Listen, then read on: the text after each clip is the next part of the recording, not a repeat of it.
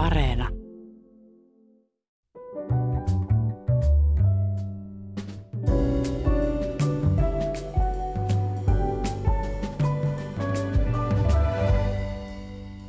Hyvät ihmiset, kuten kaikki tiedämme, demokratian perusajatuksena on, että hallintovallan edustajat nousevat kansan joukosta ja että hallintovalta toteuttaa kansan tahtoa. Mutta viime aikoina eri maissa on kansan joukosta noussut useita johtajia, jotka eivät kunnioita demokratiaa. Ja monessa maassa iso osa kansaa ei kunnioita enää demokraattisesti äänestettyä hallintovaltaa. Demokratia makaa tällä hetkellä monessa paikassa potilaana, josta täytyy olla huolissaan. Kuinka se saataisiin taas vahvoille jaloille ja mitä demokratialle pitäisi tehdä, että se nauttisi taas ihmisten luottamusta? Sitä mietitään tänään täällä ja vieraanani ovat politiikan tutkija, valtioopin yliopiston lehtori Emilia Palonen ja Turun yliopiston eduskuntatutkimuksen keskuksen johtaja, apulaisprofessori Markku Jokisipilä. Huh, titteleitä Emilia ja Markku, kiitos kun tulitte sohjoisena maanantai-aamuna. Kiitos kutsusta. Kiitoksia, mukava olla täällä. Meidän otsikko on Onko demokratia vaarassa? Onko se teidän mielestään niin kuin median alarmismia, sensaatiohakuinen otsikko vai onko meidän oikeasti syytä olla huolissaan demokratiasta eri maissa ja Suomessa? No aina, aina tavallaan pitää pohtia, että onko demokratia nyt hyvällä mallilla vai ei. Demokratia ei ole siis vaan yksi semmoinen määritelty tila, vaan jatkuva prosessi, kehittyvä prosessi, joten demokratiaan kuuluu myös sen demokratian toimivuuden kyseenalaistaminen. Okei, eli tämä oli vastattu kuin poliitikko, että pitääkö olla huolissaan kyllä vai ei? Että, että, joo, meidän pitäisi aina olla huolissaan. Tietenkin sitten jos tulee sellaisia merkkejä, että, että pitää olla niin kuin enemmän huolissaan kuin vaikkapa eilen, niin kuin tänään pitää mm. olla enemmän huolissaan kuin eilen, niin sitten voi miettiä, että mistä se kertoo ja, ja että tota, hätiköidäänkö tässä vaiko, vaiko eikö ja mit, mitä ne merkit on, jotka meille kertoisi siitä, että demokratia ei toimi. Et me ollaan oikeastaan käyty tätä keskustelua ainakin kymmenen vuotta jo puolueiden kriisi ja kaikenlaista muuta tämmöistä hmm. on ollut Euroopan union, unioninkin suhteen on ollut tämmöisiä toimivuusdebatteja 90-luvulla, jolloin me ei siitä hirveästi huomattu tai kiinnitetty siihen huomiota, koska meidän tähtäimessä oli päästä jäseneksi, hmm mutta muut keskusteli siitä jo silloin. Eli, eli tämmöisiä niin tulee aina ja nyt ehkä tässä on niin eskaloitunut joku – demokratian haaste erinäisistä syistä, osin myös sen takia, että demokratia on kehitetty aika paljon. On tullut uusia tämmöisiä deliberatiivisen demokratian muotoja ja muuta. Anteeksi, mikä on deliberatiivinen demokratia? No semmoisia niin keskustelevaa demokratiaa, sitten niin kuin, Pohdiskeleva. Niinkö? Joo, no sitäkin voi niin kuin, miettiä eri tavoin. Onhan deliberatiivista myös ää, tämä parlamenttikeskustelu. Sitten tietenkin voi miettiä, että onko parlamentit enää niitä paikkoja, joissa käydään debattia vai meneekö kaikki päätökset vaikkapa hallituksen sisään ja oppositiolla ei ole mitään sanottavaa tässä. Ja on, mutta sitten on myös tätä lähidemokratiaa, jota on pyritty kehittää. Suomessa on oltu hyviä kehittämään lähidemokratiaa. Sitä on valtavirtaistettu kaikkiin kuntiin ihan, ihan kuntalakia uudistamalla. Eli, eli sitten nämä tämmöiset kaikki, tämä on vähän provokatiivinen väite, mutta ihan hyvä aloittaa semmoisella kenties, mm. niin ähm, nämä kaikki tämmöiset on myös haastanut meitä miettimään, että mitä se meidän vakiintunut demokratia siellä eduskuntien tasolla ja siitä ylöspäinkin, miten se toimii, toimiiko se hyvin, kun kerran ollaan niin kuin kehitetty uusia – osallistumisen ja, ja demokratian muotoja sinne niin kuin paikallista tasolle. Kiitos. Markku. Joo, ihan samaa mieltä kuin Emilia siinä, että, että demokratian tilasta on tietysti aina syytä olla huolissaan ja aina voidaan pyrkiä parempaan.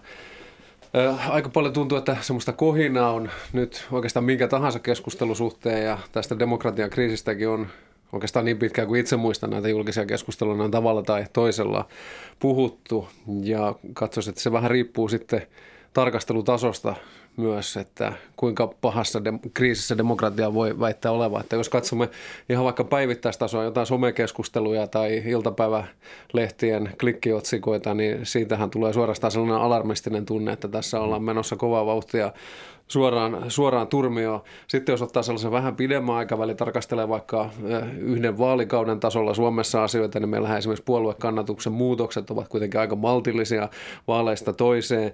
Sitten kun on puhuttu siitä, että pitäisikö meidän puoluejärjestelmää uusia jotenkin, niin, niin semmoinenkin hyvä muistaa, että meillä kuitenkin siitä noin 70 prosentista ihmisiä, jotka eduskuntavaaleissa äänestävät, niin 99 prosenttia melkein kaikki äänestävät niitä puolueita, jotka jo ovat eduskunnassa. Eli sitä kautta voi katsoa, että kyllä niillä on, niin kuin aika vahva legitimiteetti on näillä tarjolla olevilla vaihtoehdoilla. Ja sitten vielä, jos tarkastellaan vähän historiallisemmalla ja laajemmalla perspektiivillä, niin, niin Esimerkiksi Emilia mainitsema kunnallinen itsehallinto on Suomessa hienosti palvellut meitä jo 1860-luvulta saakka ja, ja esimerkiksi perustuslain keskeiset elementit ovat olleet paikallaan sieltä itsenäistymisen ajoista saakka. Eli voi katsoa, että tällaista syvää järjestelmätason kriisiä en nyt ainakaan lähtisi väittämään, että Suomessa sellaista on. Mm. Mutta toisaalta ei kyllä yhtään halua vähätellä sitäkään dramatiikkaa, mitä nyt liittyy noihin Capitol Hillin tapahtumia siihen, että yhdessä tai maailman pitkäikäisemmässä demokratiassa voi tapahtua jotain tällaista, että jotkut ihmiset sitten katsovat, että katsovat oikeudekseen lähteä tunkeutumaan kongressitalon tai velvollisuudekseen. Niin, suorastaan velvollisuudekseen. Joo. Mutta jos ajattelee, kun tämä oli tietysti kaikesta pahin symboli, oliko se nyt 6. joulukuuta, ää, tammikuuta, anteeksi, toi, toi hmm. ryntäys Kapitolille, mutta esimerkiksi Saksassa elokuussa joku kirjava joukko, jossa oli rokottekriittisiä ihmisiä ja uusoikeustalaisia ja ties mitä kaikkea, niin ne yritti myös päästä Reichstagiin Berliinissä, mutta eivät päässeet ovesta sisälle. Tänään oli uutisissa, että Hollannissa on katumellakoita, koska porukkaa protestoi ää, hallituksen korona rajoituksia ja varsinkin tätä ulkona liikkumiskieltoa vastaan. Ranskassa keltaliivit kiusasivat omaa hallitusta hyvin laajalla rintamalla jo ennen kuin koronasta oli tietoa. Korona taisi itse asiassa vähän niin kuin hillitä se keltaliivihomma. Mitä vielä? Bolsonarosta puhutaan aina aika ja sen suhteesta demokratian Puolassa ja Unkarissa. Puolassa on ajettu oikeusjärjestelmä alas ja otettu media haltuun Unkarissa myös sinne päin. Eli jos katsoo eri demokraatioiden kriisejä tai oireilua, niin onko tämä kaikki trendi? Aika moni mun kollega on jo tietysti nähnyt tästä trendin, mutta onko niin, että tyytymättömyys oman demokraattisen järjestelmän on hupenemassa. Niin, sitä ei aina tiedä, että onko se se järjestelmä, mihin, mihin, mihin ollaan tyytymättömiä hmm. vai onko ne vallanpitäjät. Että paikotellehan se on sitä, että ei koeta, että ne, jotka on äänestetty valtaan, ei ole oikeutettuja olemaan vallassa. Ja sitten tietenkin joissain maissa ajatellaan, että se oppositio ei ole oikeutettu olemaan vallassa ja sen takia siltä on, on haluttu leikata siivet. Mutta olihan esimerkiksi USAssa ennenkin tiukkoja vaaleja, jotka päättyy aika pienellä äänierolla ja sitten häviäjä lähti kuitenkin ystävällisin elkein pois valkoisesta talosta, eikä tilannut sinne mitään Niin, tämä on tosi kiinnostava kysy- kysymys ylipäänsä, että, että Yhdysvalloissa se kaksipuolueen järjestelmän oli niin kuin tarkoitus pitää tämmöiset hullut pois vallasta tai, tai ääri, äärikandidaatit – poissa.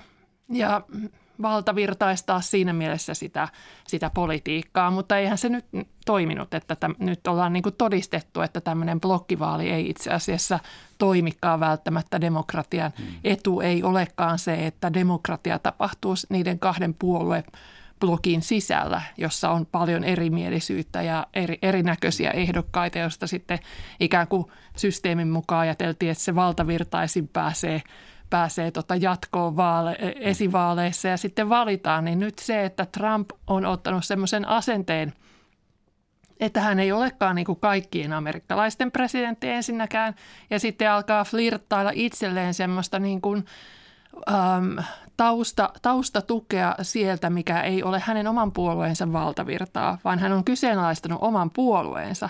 Eli tässä on niin kuin, hän on kyse, kyseenalaistanut sen republikaanieliitin, joka on pitänyt valtaa siellä. Ja hänen äänensä on nyt kuulunut aika laajalti, ei ainoastaan Yhdysvalloista, vaan esimerkiksi Suomessa on näitä tämmöisiä samanlaisia äänenpainoja, jopa argumentteja. Sitä voidaan toki jutella vielä enemmän. Mutta että, että se, että se tulee sieltä niin kuin ehkä meidän ma- maapallomme niin kuin tunnetuimman poliitikon suusta se kyseenalaistaminen, niin, niin siinä vaiheessa ei ole ihmekään, että se myös leviää muualle. Ja toisaalta voidaan sanoa, että Trump ei ollut ensimmäinen, vaan esimerkiksi Orbanilla on ollut samankaltaista retoriikkaa jo pidempään Unkarissa. Ja tämmöinen niin kuin, ja sitä joo. Niin, että, että tota, itsekin väittelin 15 vuotta sitten tämmöistä Unkarin kahtia jaosta ja sen ongelmista demokratian suhteen, että miten se tuottaa tämmöisen niin kuin kaksipuolisen valtatilanteen, jossa aina niin kuin toinen puoli näkee toisen epälegitiiminä, epäoikeutettuna valtaan ja toinen taas ei. Sekä Viktor Orban että Donald Trump että myös Erdogan Turkissa kaikki pääsivät, ja Adolf Hitler myös, jos mennään vähän taaksepäin ulko, ulkomaan historia. Kaikki nämä pääsivät valtaan laillisilla demokraattisilla vaaleilla, eikä niin kuin sotilaskaappauksella. Ja kysymys herää, onko, ollaanko me opittu jotain vai onko meidän demokraattiset järjestelmät kenties liian helposti kaapattavissa. Jos joku kunnon demagogi, populisti tulee ja vie äänestäjät ja vie äänestäjiltä ja jalat alta, niin kestääkö meidän Amerikassa se kesti just ja just yhden kauden jälkeen päästiin Trumpista. Mitä mieltä? Pitäisikö meidän laittaa jotain betonipossuja demokratian ympärille, niin kuin joulutorin No sanotaan näissä historiallisissa analogioissa kannattaa kuitenkin olla siinä mielessä maltillinen, että jos puhutaan 1920- ja 30-luvun tapahtumista, niin ja se kokonaistilanne oli kuitenkin aika lailla erilainen. Siellä oli ensimmäinen maailmansota takana sitten hyvin suuria kansainvälisen talouden häiriötiloja, Inflaatio, inflaatiota, joukkotyöttömyyttä ja, ja kaiken kaikkiaan se kokonaistilanne oli huomattavasti häilyväisempi kuin mitä nyt keskimääräisissä demokratioissa tällä hetkellä. Ja ylipäätään demokratia hallintomuotona oli, oli uusia. Jos katsotaan, että kuinka paljon vaikkapa Euroopassa 1920-luvulla oli demokraattisia valtioita, niin eihän niitä ollut ei, ollut. Ei kovin monta. Ei kovin monta ja sitten jatkuvassa vähenevässä määrin kuin nekin, jotka olivat sitten ensimmäisen maailmansodan jälkeen demokraattisen perustuslain omaksuneet, niin sitten kivassa tahdessa 1920-30-lukujen mittaan siitä luopuivat. Eli, eli vaikka on syytä olla huolissaan demokratiasta, niin sitten on kuitenkin, ei pidä mennä tällaisen liiallisuuksien kanssa sitten näitä yhtäläisyyksiä nähdessään. Ja Donald Trump on hyvin erikoinen hahmo ja oli presidenttinä, mutta hänenkin suhteessa täytyy kuitenkin muistaa se, että eihän, hän ei ollut sen ongelmien syy alkusyy, vaan hän oli sitten jo seuraus jostain. Ylipäätään se, muistan kun hänet valittiin, niin silloinhan äh, akateemiset kollegat ihan hyvin perustein Amerikan politiikkaa tarkkaankin seuranneet olivat ensin sitä mieltä, että ei ole mitenkään mahdollista, että Donald Trumpin kaltaisesta hahmosta tulee republikaanien presidenttiehdokas. Sitten kun hänestä tuli, niin olivat sitä mieltä, että ei, ei hänestä ainakaan presidenttiä voi tulla. Joka osoittaa sitä, että siinä amerikkalaisessa kaksipuolueen järjestelmässä ja demokraattisessa ja republikaanisessa puolueessa on jotain perustavaa laatua, perustavaa laatua olevalla tavalla pielessä, että ylipäätään tällainen tilanne on, on päässyt syntymään. Ja ja voi miettiä sitten, että minkälainen on sellainen poliittinen kilpailutilanne ja kampanja, jossa Donald Trumpin kaltainen hahmo sitten onnistuu saavuttamaan kymmenien miljoonien ihmisen kannatuksen. En tunne amerikkalaista politiikkaa riittävästi, että uskaltaisin siihen mitään selityksiä ryhtyä tarjoamaan. Mutta no hänhän on aikeissa perustaa oma puolue, patriottipuolue, niin ehkä kohta on siellä enemmän Kyllä, kuin ja sitten tietysti eh, mitä mieltä hänestä sitten onkin, niin täytyy sanoa, että niin kauan kuin se tapahtuu parlamentaaristen väylien kautta se vaikuttamispyrkiminen, meidän täytyy olla tyytyväisiä siitä, siitä. Ja se on sellainen yksi asia, mikä minua nykykeskustelussa on häirinnyt, kun puhutaan paljon oikeasta populismin noususta. Ja esimerkiksi meillä Suomessa on tätä keskustelua perussuomalaisten suhteen käyty, mm. että, että pitäisikö jotenkin ikään kuin puuttua heidän toimintaansa ja rajoittaa heidän mahdollisuuksia vaikkapa sitten sosiaalisessa, sosiaalisessa mediassa esittää näitä näkemyksiä. Niin perusasia on kuitenkin se, että he ovat rekisteröity puolue ja oikeusministeriö on heidät sellaiseksi hyväksynyt ja puoluelain mukaan he ovat jo sitoutuneet näihin parlamentaarisiin vaikutuskeinoihin. Eli pikemminkin siitä, että meillä nousee nousee sitten puoluekartassa Suomessa ja muualla tällaisia totutusta vaihtoehdosta poikkeavia, ehkä koviakin sävyjä käyttäviä, niin, niin kyllä se kuitenkin on parempi vaihtoehto kuin sitten se toinen, että se sama porukka löytää näitä muita keinoja. Sitten se on sen näköistä, mitä nyt Capitol Hillillä oli silloin 6. päivä tammikuuta. Mm. Just, eli pitää niin kuin ameban lailla ympäröidä kaikki ja integroida. Ja meidän suomalainen järjestelmä on siinä mielessä tosi, tosi hieno verrattuna näihin kaksipuolueen järjestelmiin, että kun meillä joudutaan tekemään tai päästään tekemään näitä monen, hallituks, monen puolueen hallituskoalitioita, niin se on omia hiomaan näitä särmiä ja kouluttamaan siihen kompromissihakuiseen, konsensushakuiseen vaikuttamiseen, koska jos aikoo saada jotain omia tavoitteita läpi, niin sitten on, on oltava valmis hyväksymään myös niiltä kumppaneilta heidän tavoitteita ja oltava valmis tinkimään niistä omista linjauksista. Ja kyllä kyllähän meillä on ollut sitten hyvinkin jyrkkiä puoluepoliittisia eh, toimijoita tuolla eh, meidän historiassamme, mutta kyllä niillä kaikille sitten melkein on käynyt niin kuin hallitusvalta on koittanut, niin ne särmät ovat alkaneet hiotuna ja sitten joko sisäisen paineen kautta puolueet ovat hajonneet tai sitten muuttuneet normaaliksi ja, ja sitten tulleet tällaiseksi ehkä vähän tylsemmiksi, tavanomaisemmiksi poliittiseksi puolueeksi, jotka ovat sitoutuneet siihen harmaaseen, eh, hitaaseen, kärsivälliseen vaikuttamiseen, mitä parlamentaarinen politiikka on. Tuli mieleen Lapuan liike, kai sitä voi kutsua niin kuin parla- ulkoparlamentaariseksi oppositioksi jollain tavalla, jolla oli sitten kuitenkin aika paljon vaikutusvaltaa, ja, joka vaikutti Suomen lainsäädäntöön ja poliittisiin rakenteisiin kuitenkin – Mm, sehän ilman, on... ilman laillisia äänestysprosesseja silloin. Sehän on hurja ajatella, että ei sitä niin hirveän pitkä aika ja kuitenkin sitten Suomi oli demokratia siinä ja meilläkin oli tilanne, että perustuslakivaliokunnan kokouksesta haettiin kaksi kansanedustajaa ja muilutettiin tuonne mm. Vihtori Kosalan äh, maatilalle. Äh, Lapualiike ehkä sitten siinä vaiheessa, kun Mäntsälän kapina oli, niin se oli sitten suurimman momentuminsa jo käyttänyt, mutta on ajatellut, että jos tällainen oikeistoradikaali tällainen ajallinen ikkuna oikeistoradikaalin vallankaappauksen toteuttamisen tai sen yrittämisen olisi ollut, niin kyllä se oli kesä 1930 se talonpoikasmarssin ajankohta, jolloin oli ikään kuin miehet olivat paikalla Helsingissä jo, ja jos olisi ollut halua sitten lähteä yrittämään jotain, niin silloin se olisi ikään kuin pitänyt tehdä. No sitten tuli kommunistilait ja, ja, ja siinä vaiheessa sitten kyllä demokratia antoi periksi.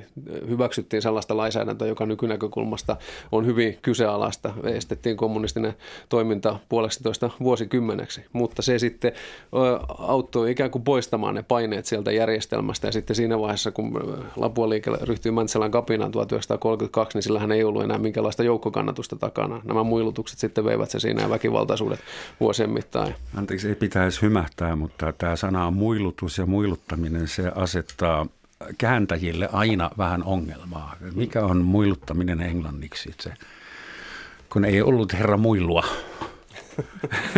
Se, se vaatii aina vähän selittämistä. Sanoit, että silloin ehkä tämä Stolberin kyyditys oli ehkä vähän samanlainen järkytys sitten kuin mitä nyt olivat nämä Capitol Hillin tapahtumat Washingtonissa, niin sellainen, joka sitten avasi ihmisten silmät sille, että tässä on hyvinkin epäterveitä aineksia mukana tässä, tässä Mun, liikkeessä. Oli varmaan aika lähellä mm. näille senaattorilla mm. siellä. Joo. Mutta samaan aikaan voidaan sanoa, että Itä-Euroopassa eri, eri maissa oli hyvin samankaltaisia liikehdintöjä, jotka puolestaan sitten ähm, pääsivät valtaan tai ainakin mahdollistivat autoritaarisen vallan, vallan äh, ottamiseen ja vakiinnuttamiseen.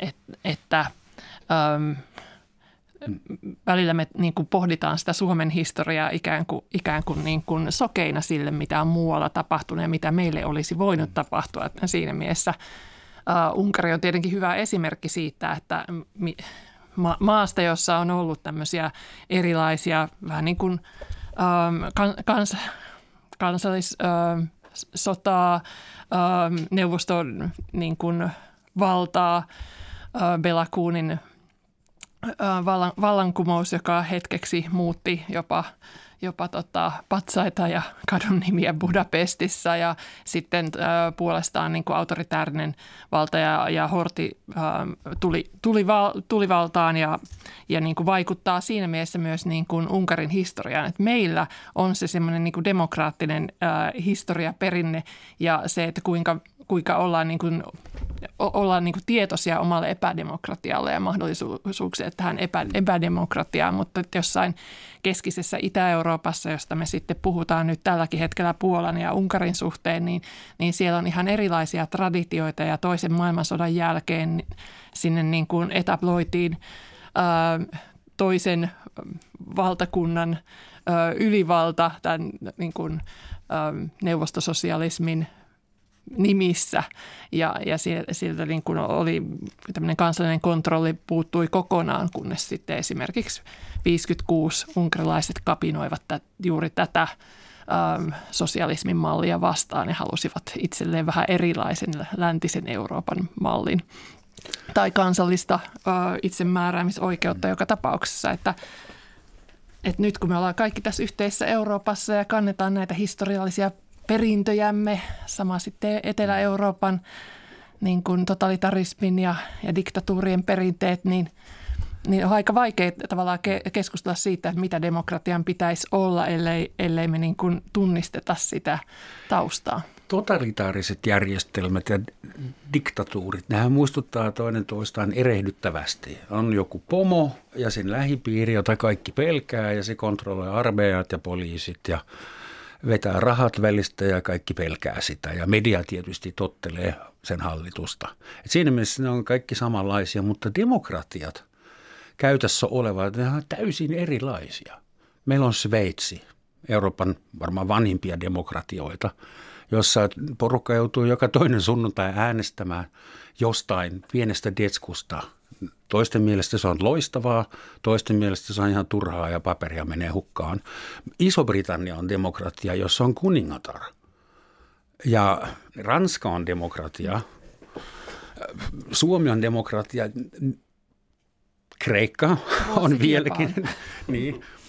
Et missä maassa teidän mielestä tämä niinku demokratian perusfilosofia toteutuu parhaiten – niin. Mä katsoin semmoista listaa, missä on maailman demokratiat äh, toimivuusjärjestyksessä. Ja siinä oli jotain 10-12 alussa, jotka sai vihreitä valoa, mutta Italia oli jo äh, flawed, eli viallinen. Sen takia, että siellä on ollut niin paljon hallituksia, jotain 60 hallitusta toisen maailmansodan jälkeen. Eli niin kuin hallitusten äh, ability to govern mm. oli siellä heikko. Niin. Ja.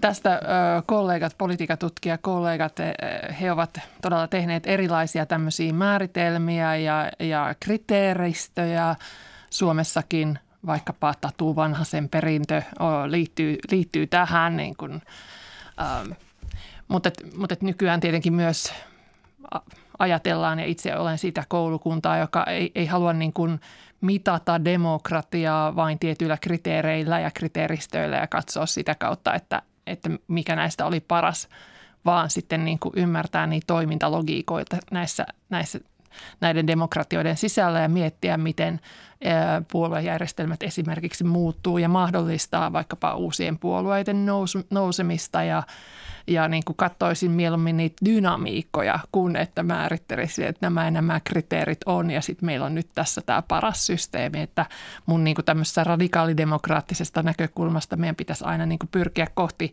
kohti entistä parempaa demokratiaa, eikä vaan tyytyä siihen, että mittaillaan, että joidenkin usein vanhojen setien määrittelemät kriteeristöt, toteutuuko ne vai ei. ei. Et sinänsä ihan hauskoja ja kivoja tämmöisiä mittareita on esimerkiksi tämmöinen VDEM-hanke, jota Göteborgin yliopistossa ylläpidetään ja josta voi sitten katsoa eri, eri maista. Ja kyllähän se niin kuin tietoa meille kertoo näistä maista, mutta että että onko se sitten se tapa, jolla meidän pitäisi ratkaista, miten niin tulevaisuudessa demokratia järjestäytyy. Tai ehkä kannattaisi näin. kansalaisiltakin kysyä, että viihdytkö tässä demokratiassa? Niin, niin että, ja ehkä mun mielestä se on niin paljon tärkeämpi kysymys olisi se, että mikä, tekee sun, mikä tekisi susta niin demokratiasta paremman. Ja tämmöisiä kysymyksiä harvoin sitten kysytään, koska niihin tulee erilaisia vastauksia. Ja sä oot ihan oikeassa siinä, että demokratiat on hyvin erilaisia ja ihmisillä on erilaiset käsitykset siitä, mitä ne haluaa. Mutta oli ne totalitäärisetkin systeemit erilaisia ja vaikkapa nämä, nämä niin kuin neuvostovallan alla oleva Itä-Eurooppa, jokainen niistä oli omanlaisensa. Että ei se mitenkään homo, homogeenista no, tilaa no, kaikilla ollut. oli yhteistä se, että ei saanut sanoa tiettyjä asioita ääneen ilman mm. ikäviä seurauksia. Mutta mut joillain oli sitten niinku vapauksia, vaikkapa Puolassa sitten niinku va- vapautta toteuttaa katolista uskontoa oli niinku enemmän. Ja nämä, sitä ei voinut pysäyttää Puolassa. Niin, että, että nyt me ymmärretään mm. Puolaa ehkä paremmin, kun me tiedetään, mitä vapauksia siellä on ollut. Ja Unkarissa oli taas tämmöinen niin kuin gulassikommunismi ja, ja se, että tuotiin tämmöistä markkinataloutta Unkariin. Se, sehän otti kansainvälisiä lainoja jo 80-luvulla ja rahoitti turismilla ja muulla niin kuin, äh, talouttaan sen takia. Yleensä länsimaalaisissa demokratioissa kun pitää tehdä joku iso päätös, joka koskee paljon ihmisiä, niin se tehdään parlamentin kautta. Keskustellaan siitä, äänestetään, tulee uusi laki tai joku asetus, mutta nyt tämän koronavuoden aikana hyvin monessa maassa, lähes kaikissa demokraattisissa maissa, hallitukset on harrastanut sitä koronapolitiikkaa asetuksilla ja kielloilla ja käskyillä ja e-, e-, eriasteisilla hätälainsäädäntöpykälillä – onko se teidän mielestä, siis, ja ihmiset on hyväksynyt sen, koska jotain piti tehdä, jotain isoa ja heti, mutta nyt alkaa repeillä. Joka maassa on protesteja tätä koronapolitiikkaa vastaan, varsinkin kun se ei mennyt perinteisten demokraattisten prosessien kautta. Et joka pääkaupungissa istuu parlamentissa joku oppositio, joka, miksi kukaan ei puhu meidän kanssa – onko tämä kenties vähentänyt ihmisten uskoa järjestelmään, kun se demokratia loppuu naps näin, kun tulee pikku virus jostain. No, se on tietysti historiallisesti hyvin normaali tapa hoitaa asioita siinä vaiheessa, kun tulee tällainen iso kriisi ja ollaan tilanteessa, jossa ei kerta kaikkiaan ole aikaa käydä näitä normaaleja parlamentaarisia keskusteluja, eikä ole varaa siihen hitauteen, mitä tähän kansanvaltaisen päätöksentekoon väistämättä aina normaalin tilanteessa liittyy ja, ja sitten päätöksiä pitää saada aikaiseksi. Ja No, meillä Suomessa toisen maailmansodan jälkeinen poikkeustila esimerkiksi taloudellisen valtalain muodossa jatkui vielä 1950-luvun puolelle ja se oli hallituksella valtavan kätevä konsti sitten niin kuin aikaan saada sitä jälleenrakennuksen vaatimaa taloudellista kasvua ja tehdä näitä isoja talouspoliittisia ja työmarkkinapoliittisia linjauksia, mitkä normaalidemokraattisessa tilanteessa olisivat olleet mahdottomia. Mutta mitä tulee tähän nyt tämänhetkiseen tilanteeseen, niin nämä ovat kyllä mielenkiintoisia ilmiöitä ja jotenkin tällainen tietynlainen polarisaatio, mikä meillä hyvin monessa kysymyksessä näkyy, niin näkyy myös tässä korona keskustelussa ja ihmisten suhtautumisessa siihen, että meillä on ihmisiä, jotka näkevät tämän hyvinkin fataalina tämän tilanteen ja ovat, ovat peloissaan suorastaan oman henkensä puolesta ja, ja noudattavat hyvin tarkkaan viranomaisten määräyksiä vielä ehkä vielä tarkemmin tai menevät vielä pidemmälle kuin mitä viranomaiset edellyttää. Sitten samaan aikaan kuitenkin samoissa valtioissa, niin kuin meillä Suomessakin on sitten niitä, jotka esimerkiksi eivät halua noudattaa tätä maskipakkoa, kun kokevat, että se on heidän omaan yksilön vapautensa ja, ja oikeuksiinsa puuttumista. Ja, ja sitten varmaan semmoinen nykyajan ilmiö on se, että kun siitä huolimatta, että meillä on nyt sitten esimerkiksi valmiuslaki otettiin käyttöön ja poikkeustilassa tavalla tai toisella on eletty pian vuoden verran, niin nämä informaatiokanavat ovat pysyneet auki.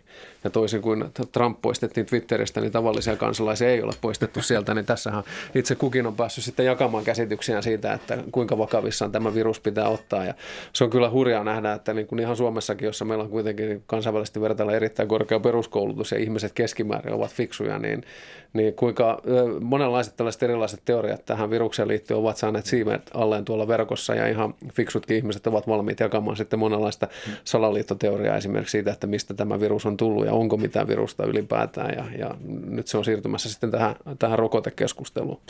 Et jotenkin, vaikka se on vähän tylsää ehkä aina yrittää selittää asioita nykyään tämän sosiaalisen median kautta, mutta kyllä se semmoinen asia, että emme siitä mihinkään pääse, että muista aikanaan oma akateeminen oppisani Timo Soikkanen sanoi, että internet, internet on täynnä hullujen kirjoittamaa saastaa ja, ja jossain määrin ehkä se sitten pitää paikkansa, kun katsoo mitä somessa kirjoitetaan, mutta se mikä on näihin... Kissavideoita, älä niitä ole. Kissavideoita, joo, niitäkin tietysti, mutta aikaisemmin oli tilanne se, että jokaisessa kylässä oli oma kylähullunsa ja kaikki tiesivät siellä kylässä, kuka se kylähullu on, mutta se kylähullu luuli olevansa ainutkertainen yksilö eikä ymmärtänyt, että samanlainen kaveri löytyi sieltä naapurikylästä. Nyt sitten sosiaalisen median ja internetin myötä... Kylähullut ovat verkottuneet. Ne ovat verkottuneet ja sitten se kollektiivinen voima saa näyttämään monet sellaisetkin liikkeet, mitkä eivät välttämättä, välttämättä ole hirvittävän vakavasti otettavia tai merkittäviä. Ne saavat ne näyttämään helposti paljon, paljon sitä todellista ominaispainoa suuremmilta.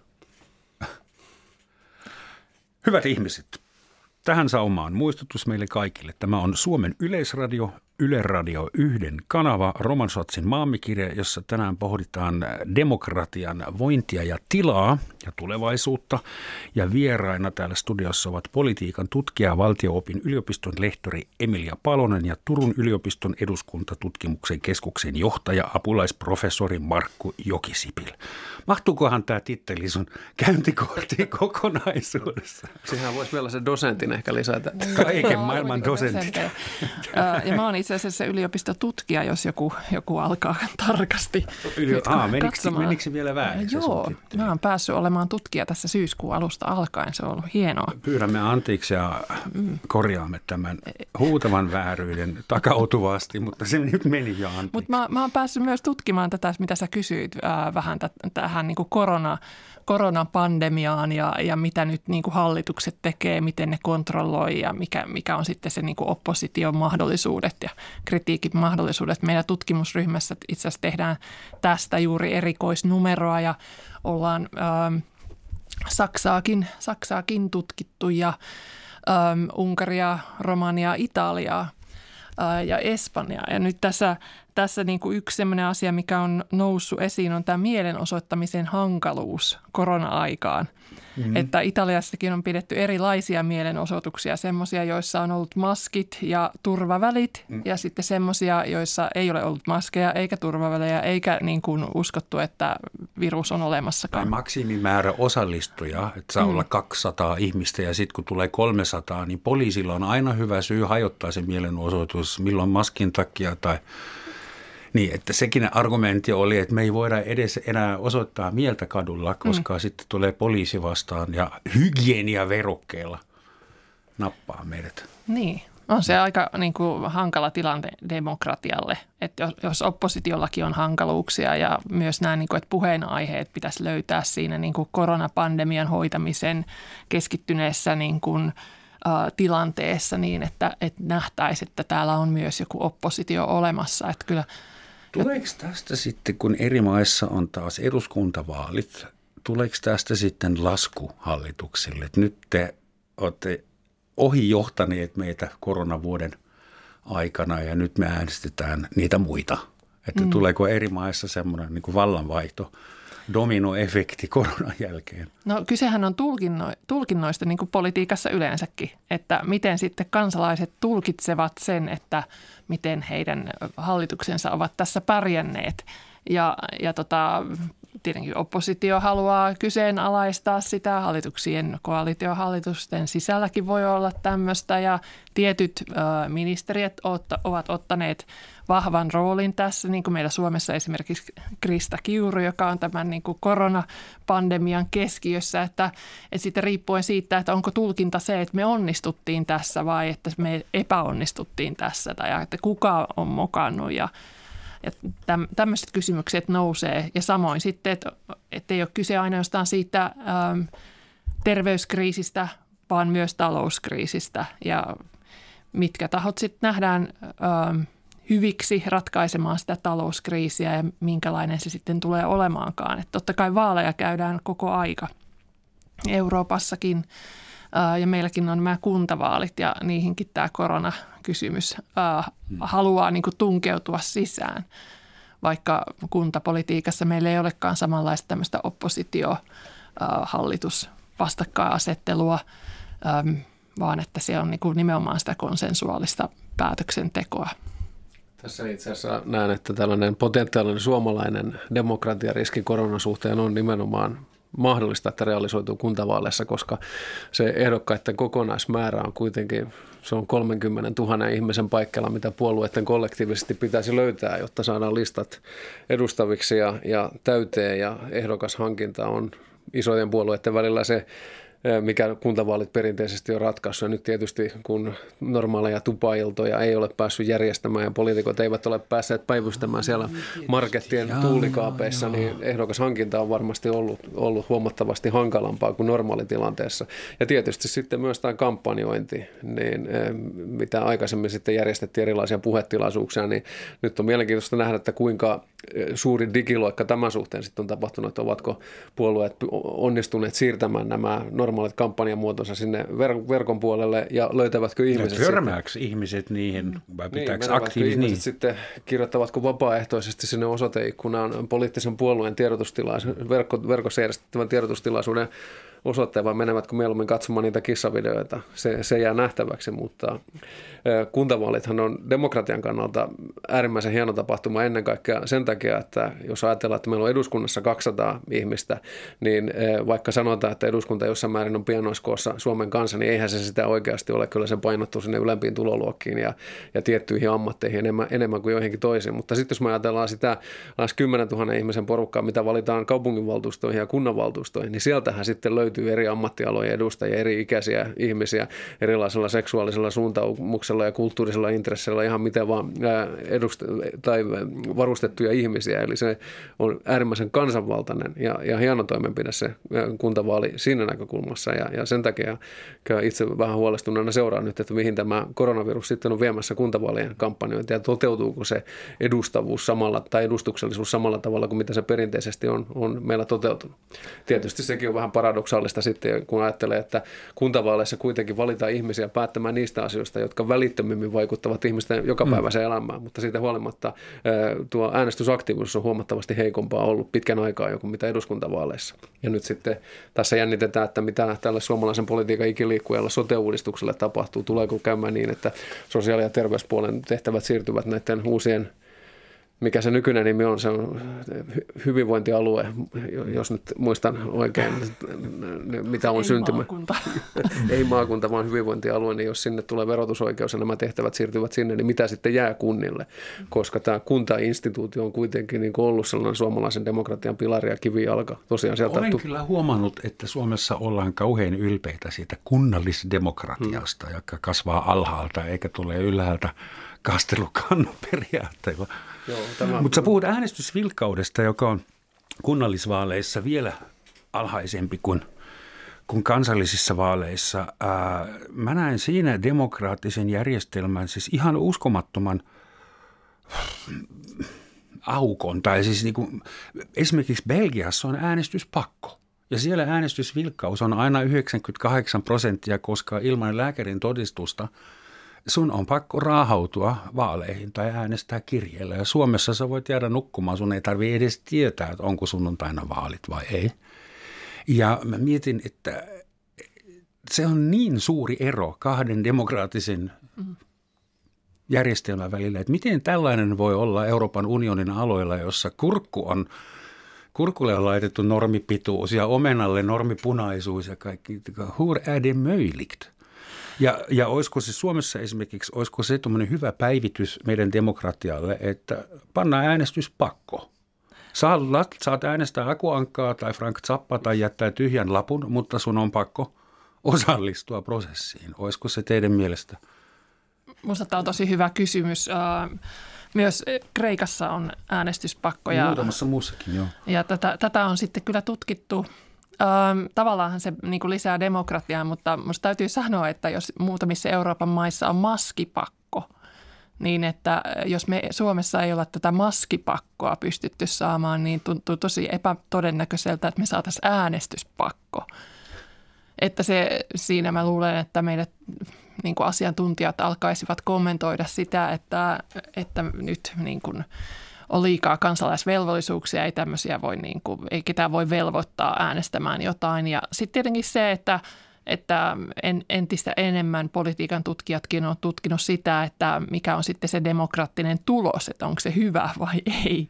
Että tuottaisiko se sitten, niin kuin, tuottaako se parempia tuloksia, että No, Onko Belgiassa... se valtaa pitävien kannalta parempi, jos niin. äänestys on vapaaehtoinen? Niin, että sitten mun mielestä se kyllä kertoo myös siitä, että, että nyt ei ole niin kuin ehdokasasettelu kohdallaan tai puolueet ei ole niin kuin onnistuneet tässä, jos äh, ihmiset ei mene äänestämään – tai mm. että asiat on niin hyvin, että ihmiset ei mene äänestämään, koska ne ajattelee, että kuka tahansa siellä vallassa on tai että nämä elitit, kyllä ne hoitaa homman.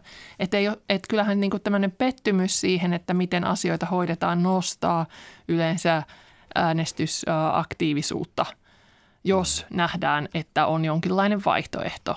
Okei, ei äänestyspakko. Mutta mä mietin esimerkiksi meidän rakenteet, parlamentti, se istuu kolme, neljä, viisi vuotta riippuen kulttuurista maasta. Ja siellä on meidän kansanedustajat, jotka tekee päätökset meidän puolesta. Sitä varten me ollaan niitä äänestetty. Se on se vanha perinteinen järjestelmä, mutta nyt 10-15 vuoden aikana meillä on tullut jokaisella 13-vuotiaalla on taskussa sosiaalinen media, mm. jota se osaa käyttää tehokkaasti. Niin tuommoisessa reaaliaikaisessa maailmassa, missä kaikki kommunikoi joka päivä kaksi kertaa enemmän kuin eilen, niin onko semmoinen järjestelmä, missä on parlamentti, joka istuu neljä, viisi vuotta, jota äänestetään kokonaisuudessa kerrallaan? Mehän voisi olla, kansanedustajat voisi vaihtua aina viikon välein, että kaksi lähtee, kaksi tulee, mm. yksi lähtee, yksi tulee. Se voisi olla flow. Niin, toi, toi on tosi hyvä äh, kysymys tästä niin politiikan ajasta ja niin aikajänteistä ja meidän ylipäänsä aikajänteistä ja että onko, tuntuuko vaikkapa 18-vuotiaasta suomalaisesta mielekkäältä äänestää neljäksi vuodeksi ihmisiä valtaan. Mutta mut sitten nythän on kaikenlaisia tämmöisiä niin kuin kansan ähm, niin kuin, eri, erilaisia tapoja kysyä kansalta kuitenkin, että mitä tehdään. Ja tämä, tätä kunta, kuntademokratiassa on haluttu kehittää semmoisia erilaisia appeja, joissa tulee niin kuin, jonka kuntalainen voi ladata itselleen sinne puhelimeen ja sieltä sitten sulta kysytään jotain juttua, että kyllä vai ei ja että tämä vai tuo ja mitä sä haluat kehitettäväksi. että nehän ei ole hirveän, niin kuin, ne ei nimenomaan ole deliberatiivisia, keskustelevia – ja ne, siinä ei niin kuin synny semmoista vuorovaikutusta, vaan siinä vaan niin kuin kysytään, että kyllä vai ei. Mitä ja, sulle pitää luvata, jotta sä äänestät? Niin, niin ja siis Italiassahan tätä on niin kuin testattu, että tämä viiden tähden liike nimenomaan halusi, että niiden niiden kannattajat käve, käyvät kertomassa, että miten heidän parlamentaarikkojen täytyy niin kuin äänestää siellä – parlamentissa ja, ja tämä, se aiheutti heille valtavia ongelmia nimittäin näille poliitikoille, jotka oli siellä monta vuotta, että he ei päässyt lainkaan neuvottelemaan tai luomaan omaa suuntaa siinä, että mitä nyt puolueet tekisi, niin tekemään semmoista pitkäjänteistä politiikkaa, että osa siitä de, niin kuin näiden edustuksellisen demokratian – logiikasta ja niin kuin hienoudesta on siinä, että monta vuotta keskustellaan samojen tyyppien kanssa ja sitten päästään johonkin niin kuin, ä,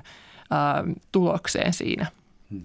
Että tietenkin esimerkiksi nyt näissä kuntavaaleissa, niin kyllä minusta on tosi tärkeää, että, että saadaan semmoista niin kuin nopeata feedbackia ja, ja ylipäänsä vaalien välilläkin voisi vois käyttää vaikka Facebookin keskustelupalstoja, joissain kunnissa kai käytetäänkin niin, että siellä keskustellaan sitten niistä päätöksistä, mitä kunnanhallitukset valtuustot on tekemässä. Ja nyt mä toivoisin, että Suomessa kuntavaalit, kun on tässä tilanteessa, mä olen aivan täysin samaa mieltä Markun kanssa, että se on aika huolestuttavaa, miten demokratia voi toteutuakaan, niin että, että tämmöisillä – kanavilla, jolla kerrotaan mitä kaikkea uutta, uutta meidän paikkakunnalla tapahtuu tai meidän kaupungin osassa, niin niissä puhuttaisiin myös ö, politiikkaa ja että nämä niin kuin ehdokkaat pääsisivät esittäytymään sinne jotenkin hallitusti, ehkä ei, ei niin kuin pelkkää propagandaa, vaan niin kuin sillä tavalla, että keskusteltaisiin mitä eroja on ja ketä on nyt ehdolla ja miksi mun pitäisi äänestää teitä, koska ei ole muita kanavia oikeastaan tähän.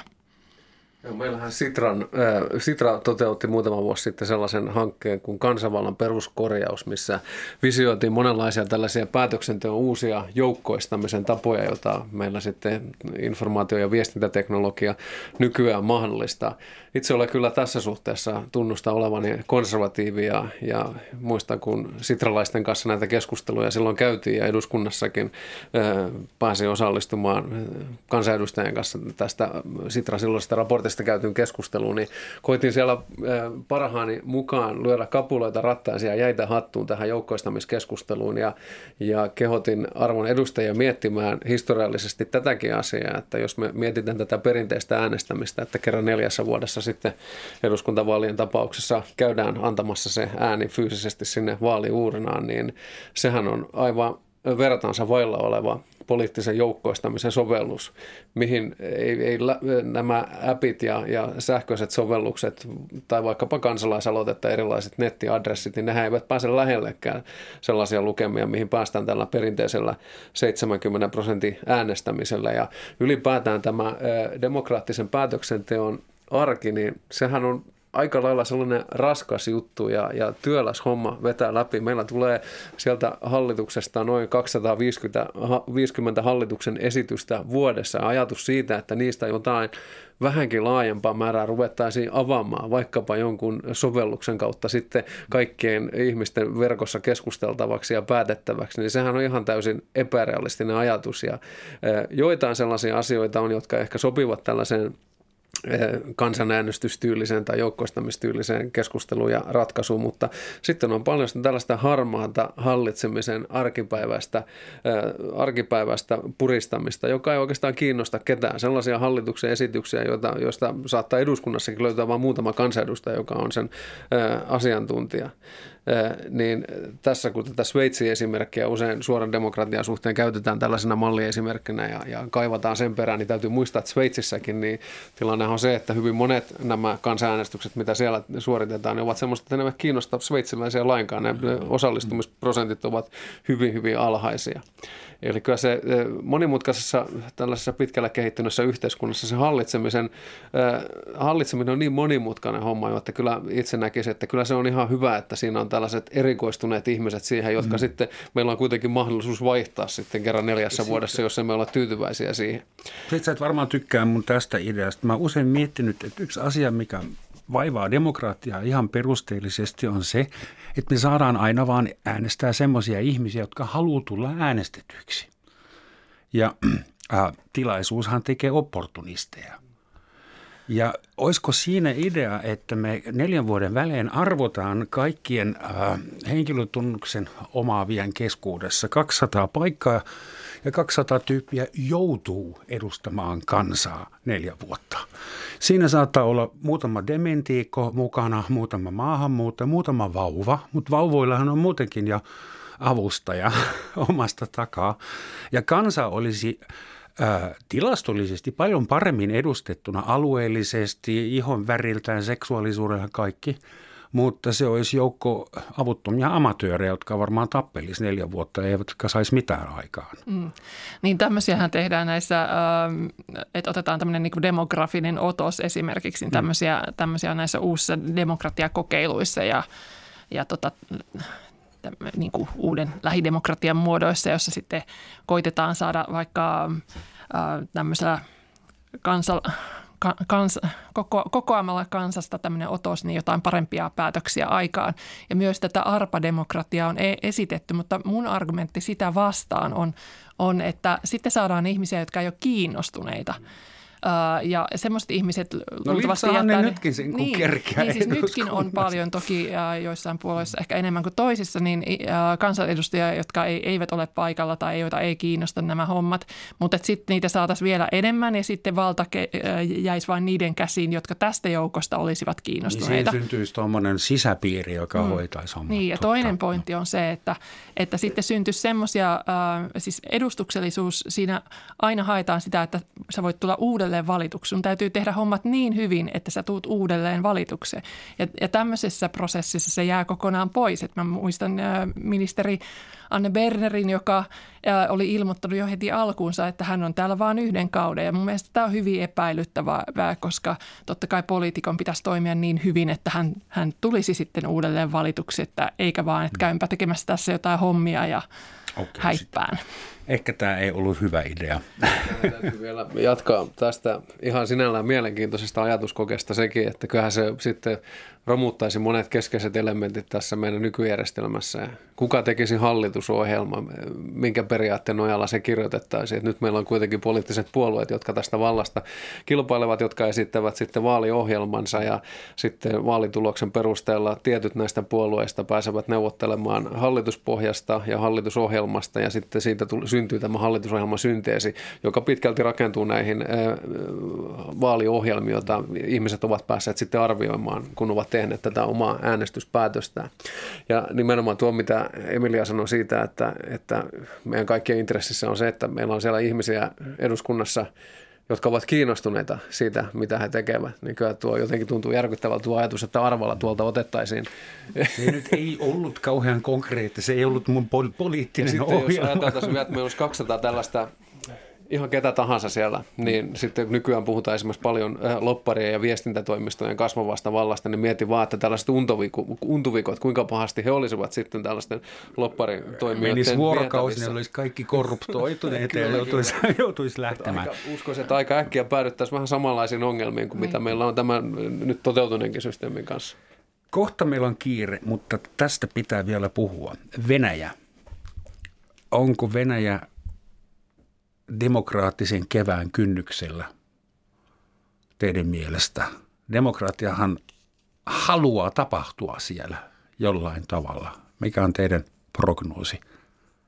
Niin, onko Putinin aika, aika ohi? Niin. Öm, tästä varmaan on nyt juuri kyse, kyse että vakiintuuko se muidenkin kuin Navalnin piirissä tämä ajatus, että e, Putinin aika on ohi ja, ja totta, tämä koronakriisi tietenkin voi olla sellainen, joka avittaa sitä, että siellä tapahtuu jonkinlainen muutos usein tämmöiseen hegemoniseen vallanvaihtoon äh, liittyy jonkinlainen kriisi. Erittäin hermostuttavaa pienelle naapurivaltiolle, joka on aina sitä mieltä, että venäläiset saavat tehdä mitä haluavat, kunhan olot siellä ovat vakaat. Mm. Joo, Putin ja tämä hänen lähipiirinsä, nämä siloviikit, he ovat kaivautuneet sinne omiin poteroihinsa sieltä vuodesta 1999 alkaen ja kyllä jotenkin täytyy olla vähän pessimistinen sen suhteen, että, että kyllä se ote siitä vallasta kaikista näistä mielenosoituksista ja, ja kriittisistä äänenpainoista huolimatta niin on niin tiukka. Emme oikeastaan pysty tällaisessa eurooppalaisessa demokratiassa välttämättä edes kuvittelemaan sitä, että kuinka syvällä se on ja vaikea nähdä, että tämä joukko siellähän on sitten, me emme edes tiedä minkälaisia taustahahmoja siellä Putinin takana on, kuka mm. mahdollinen hänen seuraajansa on, niin, niin en, en oikein usko sitä, että he kovin suosiolla ainakaan tulevat noista valta-asemistaan väistymään. Ei, ja ylipäätään ei Venäjän, Venäjän kehityksen ennustaminen on hirvittävän hankalaa. Muistetaan vaan, että 90-luvullahan me Jeltsinin aikana ajattelimme, että Venäjä demokratisoituu ja muuttuu läntiseksi markkinataloudeksi ja ehkä liittyy Euroopan unionin jäseneksi jossain kohtaa. Venäjälle kyllä tarjottiin jäsenyys kuulemma. Emilia ja Markku, suuret kiitokset. Demokratia ei ole vieläkään parhaassa mahdollisissa kunnossa, vaikka keskusteltiin lähes tunti siitä, että hitto. Jatketaan keskustelua. Kiitos teille. Lopuksi vielä sitaatti. Ongelma demokratian kanssa on kultaseni se, ettei se ole siisti, eikä järjestelmällinen, eikä hiljainen. Se vaatii sen, että osaa nauttia sekaannuksesta. Näin sanoi yhdysvaltalainen kirjailija ja kolumnisti Molly Tyler. Kiitos ja moi.